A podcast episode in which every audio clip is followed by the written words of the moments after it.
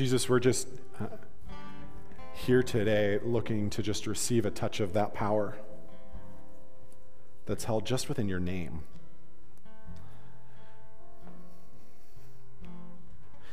And so I don't know if you're like someone in the room that's discouraged. I don't know if you're someone in the room that needs healing,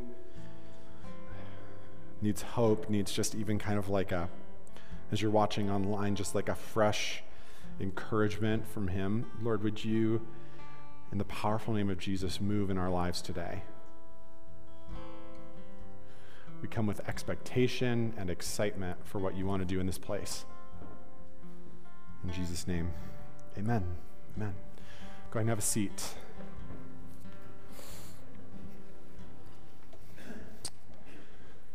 So we have today come to the last sermon in our series on fasting. Okay.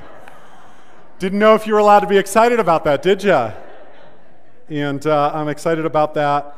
But I wanted to have just a minute. We... Some of our staff, some of the oversight team, we were together this week just at a learning event on increasing the spiritual temperature of our church, increasing our dependence on the Holy Spirit, and just really feel stirred up that a new move of God is just on its way and that we're going to get to participate in that. And one of the things that kind of stirs up our faith, I find, is when we hear testimonies. And so this is my friend Alex. Come here, Alex. Alex texted me a story about fasting yesterday, which was a mistake, because then I said, you need to come over here so you're in the camera. Come to me. This is my buddy Alex. You can take off your mask, too. Everybody can see how good-looking you are that way. There you go. He texted me a story about fasting, and I said, would you like to share that tomorrow at the gathering? It wasn't really a question either, was it? So, Alex, would you share with us a little bit about your fasting experience this week? Hello. My name is Alex. And so I've done fasting before, but this one was a pretty special period of fasting. It was a very short fast that I did. But let me preface first. So I work on an art and theology journal at Moody Bible Institute, but this semester I'm doing it remotely, and I've worked very closely with the design team who's made all the layouts. And the due date was Thursday. And that night, I was meaning to have a call with the lead designer, and we were supposed to talk about the final markings and then send it off because it was due that night. And then I got the call, and I heard crying over the phone, and she said that she had lost the files, and she, it was gone. So it wasn't all gone. It was back to 10 hours worth of work was gone. So we couldn't make it that deadline, so I called the whole team to fast until lunch the next day because I believe in fasting. I believe that we are meant to groan to the Lord together. But I didn't know what to expect, so I just fasted. I didn't know who else fasted. I just encouraged my team to. There's 10 people on the team. And a few hours after the fast, when the design team got together to start rebuilding what they had lost, I got a text saying that the files were recovered, and so we were able to send it off just within an hour or two after that. And so that was not expected, but highly appreciated, and I really believe that it's because that God heard our cry. Not that he does something this spectacular all the time, and I fasted a lot before, but I think because so many people are fasting together, that was just amazing. So awesome. Yeah, thank you. Thanks, Alex. Yeah, that's for the Lord. Yeah, we say, thanks, bud. Here, can you take this, honey? There we go. If you got your Bible, go ahead and turn with me to Matthew 21. Matthew 21. Dallas Willard is the master of spiritual disciplines, of writing about discipleship in the spiritual life. We can't end a sermon series on a spiritual practice without hearing from Dallas, and he says this: fasting is indeed feasting. When we have learned well to fast, we will not suffer from it. It will bring strength and joy. Fasting is one way of seeking and finding the actual kingdom of God present and active in our lives. And because we are then more immersed in the reality of the kingdom, our lives take on the character and power of Jesus. This will assure us that our work is his work and that he is working. Though we act and work hard, it is, after all, not our battle, and the outcome is in his hands. Fasting is one way of seeking and finding the actual kingdom of God, present and active in our lives. Today is Palm Sunday, and nothing beckons us further into the kingdom than this day when Jesus enters Jerusalem. Today's Palm Sunday. It's the day that begins Holy Week. It's the day that Jesus brings his earthly ministry to a close. Jesus, after his resurrection, ascends and begins his heavenly ministry. He stands at the right hand of God the Father, interceding, praying for us. But Palm Sunday begins the end of his earthly ministry, this week in which Jesus died and suffers for our salvation. This week when Jesus rises again, offering us freedom and forgiveness. It's a common practice for the followers of Jesus to slow down, to reflect on the activity of each day, although to be fair, Sunday, Thursday, Friday, and the following Sunday, they tend to get more attention than the rest. Today is Palm Sunday. You received a palm branch when you walked in today. We sang a song with the word Hosanna in it. What does all this mean? And since we're wrapping up a series on fasting, what does Jesus' triumphal entry into Jerusalem that first Palm Sunday have to do with fasting? We're going to see if we can accomplish all of this and a little bit more in the next 25 minutes. Let's begin here in Matthew 21, starting in verse 1. Matthew 21, this is Matthew's account of that first Palm Sunday. It says this, "Now when they being Jesus and his disciples, when they drew near to Jerusalem and came to Bethpage, to the Mount of Olives, Jesus sent two of his disciples, saying, 'Go to the village in front of you, and immediately you will find a donkey tied and a colt with her. Untie them and bring them to me, and if anyone says anything to you, you shall say, the Lord needs them, and he will send them at once.'" Verse 4, "This took place to fulfill what was spoken by the prophet, saying, 'Say to the daughter of Zion, behold, your king is coming to you, humble, and mounted on a donkey, on a colt, the foal of a beast of burden.'" Jesus and his disciples are in Bethpage on the Mount of Olives. It's actually where they camp out for most of Holy Week. It's just a stone's throw away from the gates of Jerusalem, and Jesus sends his disciples ahead. He sends them in twos. Now, if you've hung around Regen for a while, you know that we make a big deal out of Jesus asking us to do things in twos. Not solo heroes, but in community we lead in the kingdom. And so Jesus here even sends two disciples to go and get a donkey. Matthew 21:4 says, "This was to fulfill what was spoken by the prophet." It goes on to quote from Zechariah 9. By the way, Zechariah is quoted more by the gospel writers than any other Old Testament book. Matthew is letting us know that what is about to happen in these moments, has been a long time coming. This is about to bring to fulfillment God's promises. And so it says this in verses 6 through 8. "The disciples went and did as Jesus had directed them. They brought the donkey and the colt and put on them their cloaks, and he," Jesus, "sat on them. Most of the crowd spread their cloaks on the road, and there were others that cut branches from the trees and spread them on the road. The disciples do as Jesus asks. Jesus rides into Jerusalem on a donkey. He is greeted with great celebration and great honor.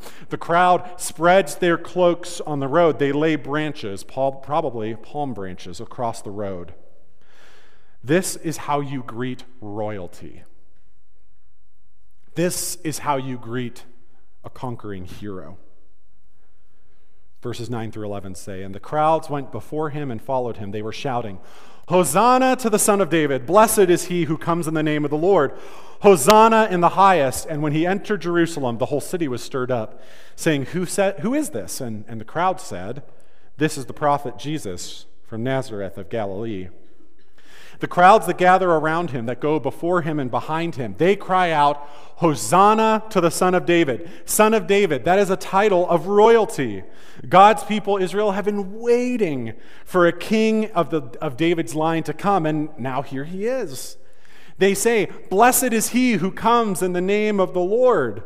That's a special title too. It refers to God's chosen Savior. It refers to God's anointed one, the Messiah.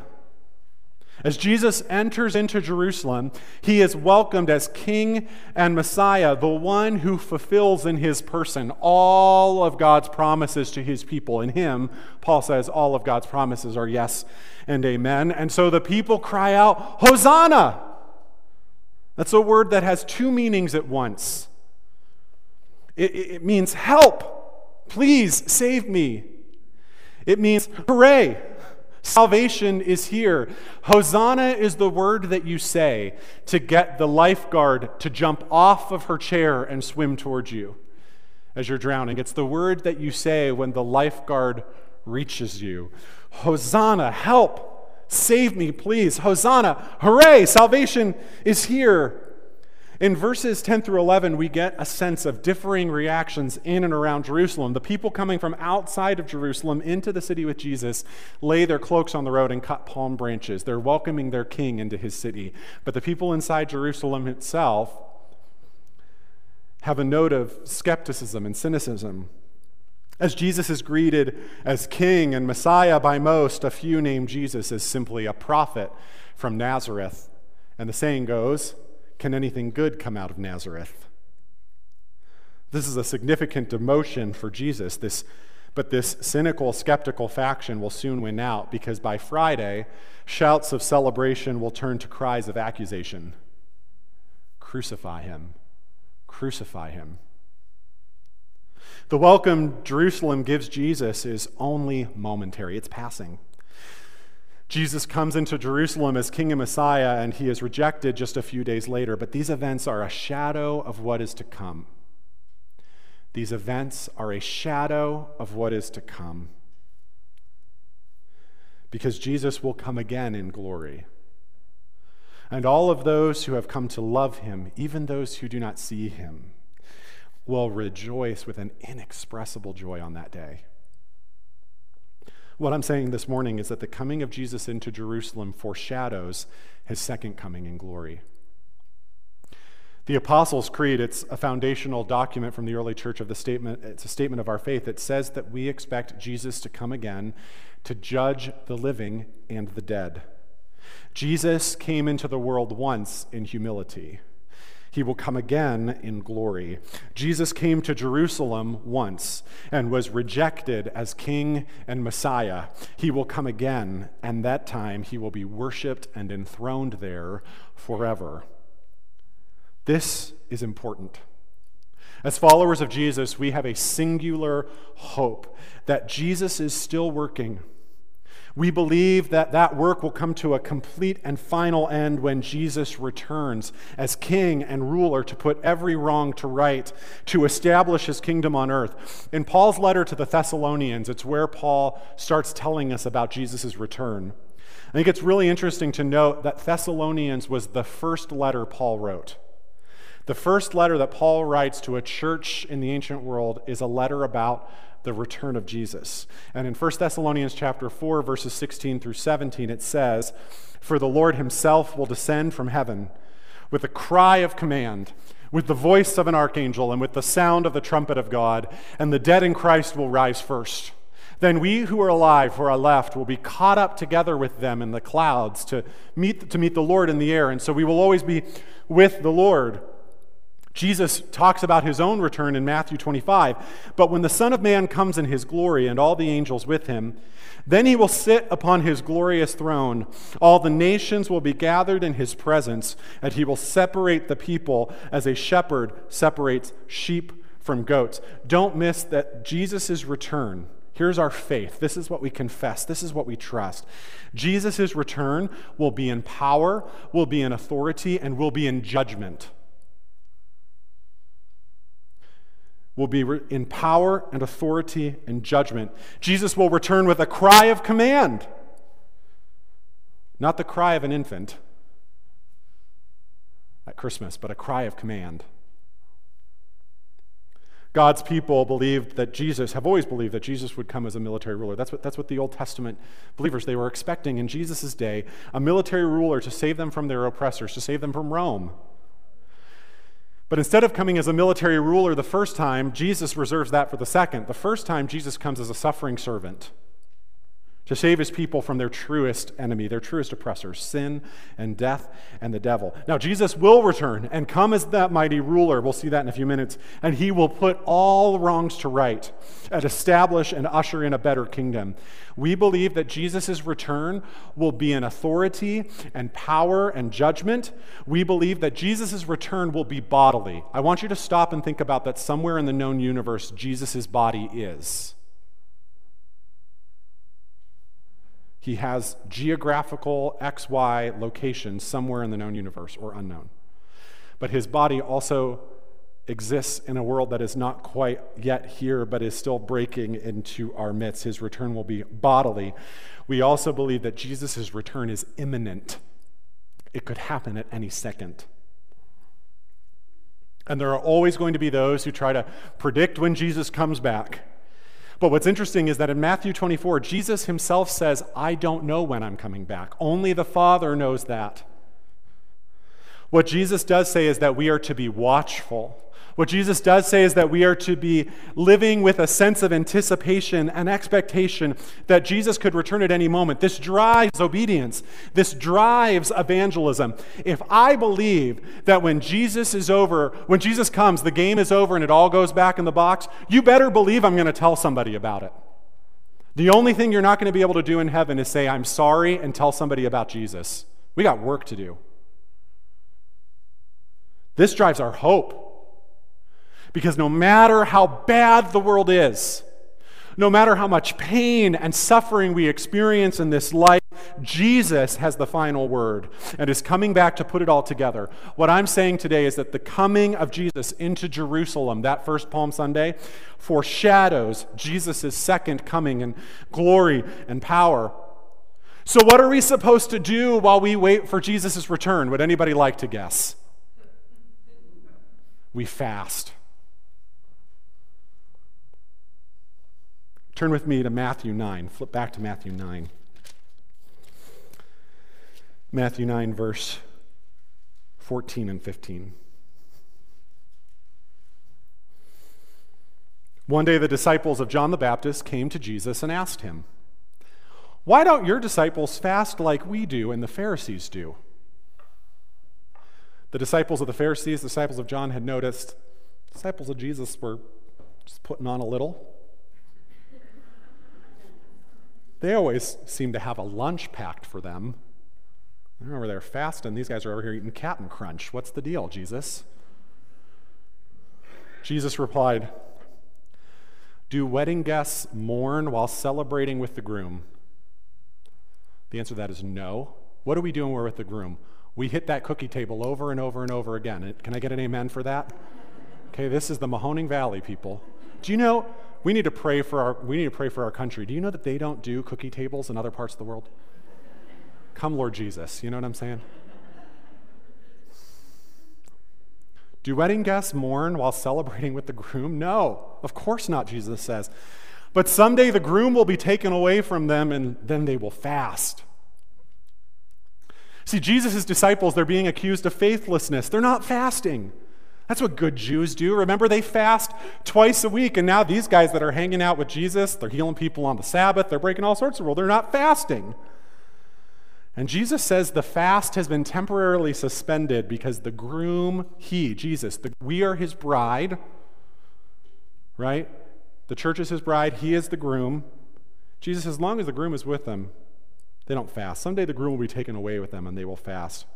Jesus says that his presence at the time of fasting, I have charts. Who's excited? I've got charts. So here's the first chart. When we are with Jesus, the disciples feast.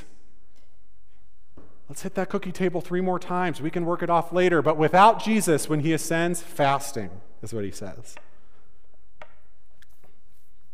But that's not all, because it turns out that while waiting for Jesus' first coming, the faithful people who were anticipating his first coming, they fasted. In Luke 2, we meet a woman, a prophetess named Anna. I think I have this. There was a prophetess, Anna. She was advanced in years, having lived with a husband 7 years after her marriage, and then as a widow to the age of 84. So let's stop and think about this for a second. She had a husband for 7 years. At this time in history, it wasn't uncommon for a girl to get married 13, 14, 15, let's call it 15. She's married for 7 years. She's 22. She's been single for, somebody do the math, 62? 62 years. So what's she been doing? She never left the temple, serving night and day with fastings and prayers. And at that very moment, by the way, as Jesus is brought into the temple as a little boy for the first time, at that very moment, she came up and began giving thanks to God and continued to speak of him, Jesus, to all those who were looking for the redemption of Jerusalem. Anna's been waiting 6 decades for the redemption of Jerusalem. She has fasted and prayed day and night for 6 decades. She's waiting for the king and the Messiah to come, and he comes, and you know what she does? She stops fasting. Instead, she tells everybody that the redemption of Jerusalem is here. Anna displayed her hope for the coming of the Messiah with fasting. She embodied her hope in the king's coming through fasting. So we have a better chart. Look at this chart now. We have Jesus. Before Jesus, they were fasting in anticipation for his arrival. And then with Jesus, they feasted. And then they resumed their fast. But hang on. If you got a Bible and you want to flip there, you can go to Revelation 19, because we're going to come back to there in a couple seconds. Revelation 19. Very end of the Bible. Listen to how heaven is described in Revelation 19, verses 6 through 9. I know that's small, but it says this. Then I heard what seemed to be the voice of a great multitude, like the roar of many waters, like the sound of mighty peals of thunder, crying out, Hallelujah! For the Lord our God, the Almighty, reigns. Let us rejoice and exalt and give him the glory, for the marriage of the Lamb has come, and his bride, us, has made herself ready. It was granted her to clothe herself with fine linen, bright and pure, for the fine linen is the righteous deeds of the saints. And the angel said to me, Write this. Blessed are those who are invited to the marriage supper of the Lamb. You know what heaven is? It's a dinner party. It's a dinner party. Oh, it ain't no, let's sit on the clouds with our angel wings and hope that we have a magazine to pass the time with. We're eating good food. And our waistlines never expand. Our sugars never go up. It's a party. And so this is actually what the Bible says about fasting. Go to this last one for me, Tess. Before Jesus, we fast in anticipation. With Jesus, we feast. The church on earth, we're now fasting in hope. The church in heaven right now, they're feasting. They're celebrating because they're with the bridegroom again. And so John Piper simply says this, fasting is the physical expression of heart hunger for the second coming of Jesus. Fasting is a physical expression of the heart's hunger for the second coming of Jesus.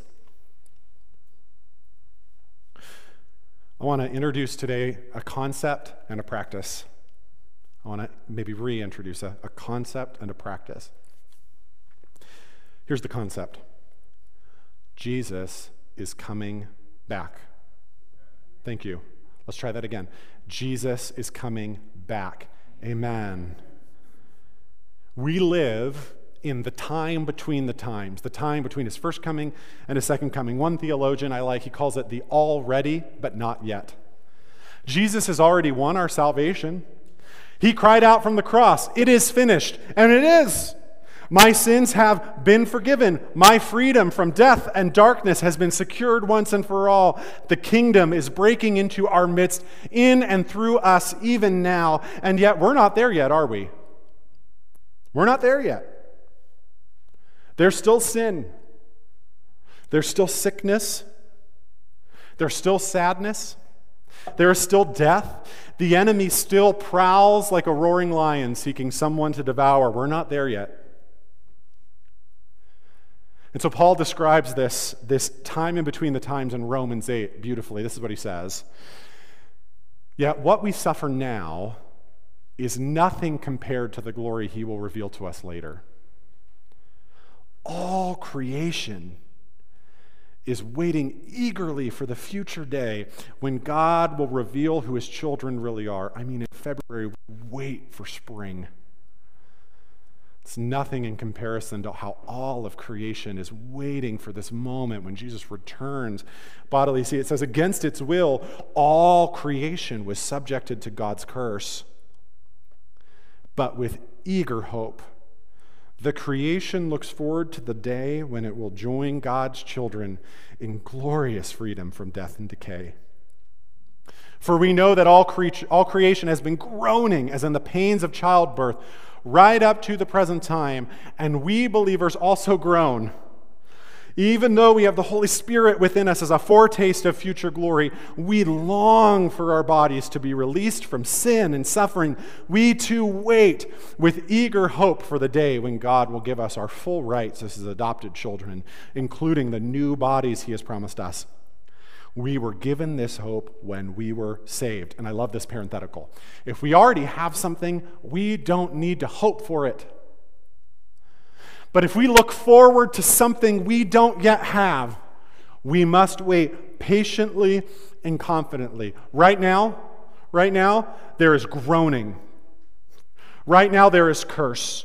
Right now, there is suffering. Right now, there is sickness. Right now, there is death. Right now, there is decay. But that is not the whole story, because soon and very soon there will be glory. Soon and very soon there will be release. Soon and very soon there will be freedom for us, for all of creation. And so what do we do in the meantime? Scripture says we wait patiently, we wait confidently. And you know how we embody that? We fast. We embody our hope in the imminent bodily return of Jesus. We practice fasting like Anna. We fast with hope.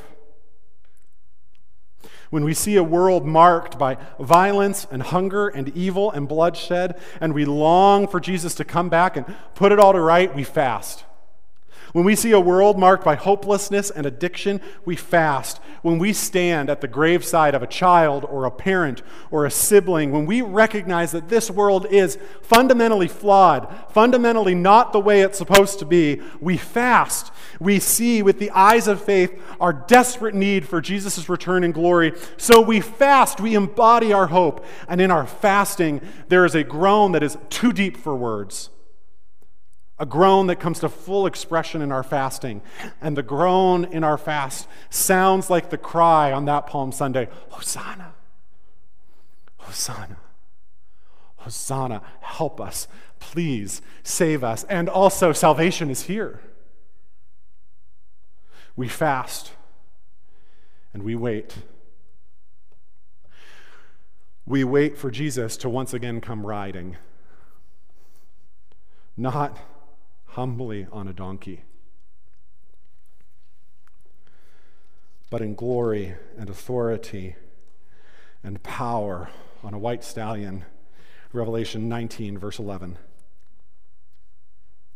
Then I saw heaven opened, and behold, a white horse. He who sat on him was called Faithful and True, and in righteousness he judges and makes war. His eyes were like a flame of fire, and on his head were many crowns.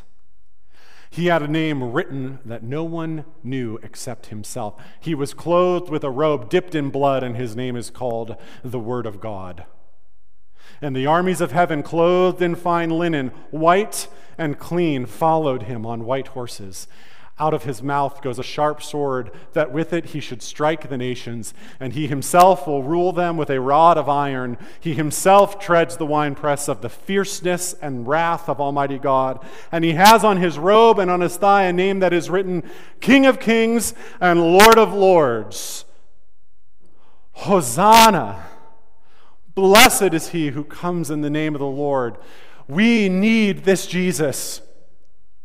We need this Jesus to return in power and glory. We need him today. We need him every moment, and in our waiting, in our confident hope, in our expectation that at any moment he might return, we fast. And we say, come, Lord Jesus. We say, Hosanna. Blessed is he who comes in the name of the Lord. Let's pray.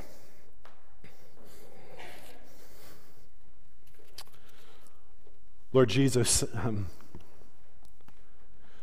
we say with the church in every place, we cry out with every tribe and tongue and nation, we cry out, come, Lord Jesus.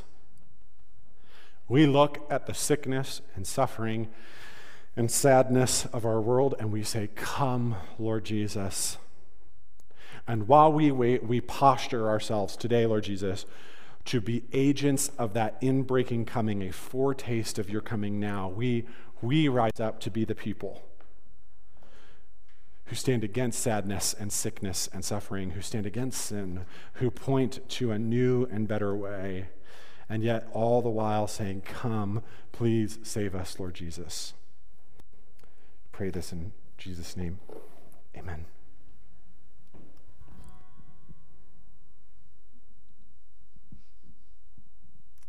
Here at Regen, we practice response time after the sermon because we don't want to just hear God's word. We want to be wise builders who build our lives on the word of God. And so this morning, my invitation to you is, what area of life do you need Jesus to come into? What area of your life do you need rescue? Is it sickness? Is it sadness? Is it emotional health that you're walking through? Is it a loved one who's walking through a difficult time and you can't bear up under the burden of that? Is it grief? What area do you need to invite the Savior? What area of your life do you need to say, Hosanna, come Lord Jesus? So we're going to take a few minutes, and I want to invite you, just as you think kind of through your life and maybe the things that feel difficult, to see what area is he highlighting? What area does he say to you, I want to come, I have something to say to that? So let's take a few moments. Father, we confess that the mundane dulls us, that we become consumed with our daily to-do lists and we forget about the urgency of your coming. Father, we confess that sometimes the things that overwhelm us seem so big and you seem so small. And so today, Father, we invite you in. Jesus, we invite you to be our Savior, to rescue us in the areas where we feel so weak, where we feel so needy, to speak to the places where we feel so broken.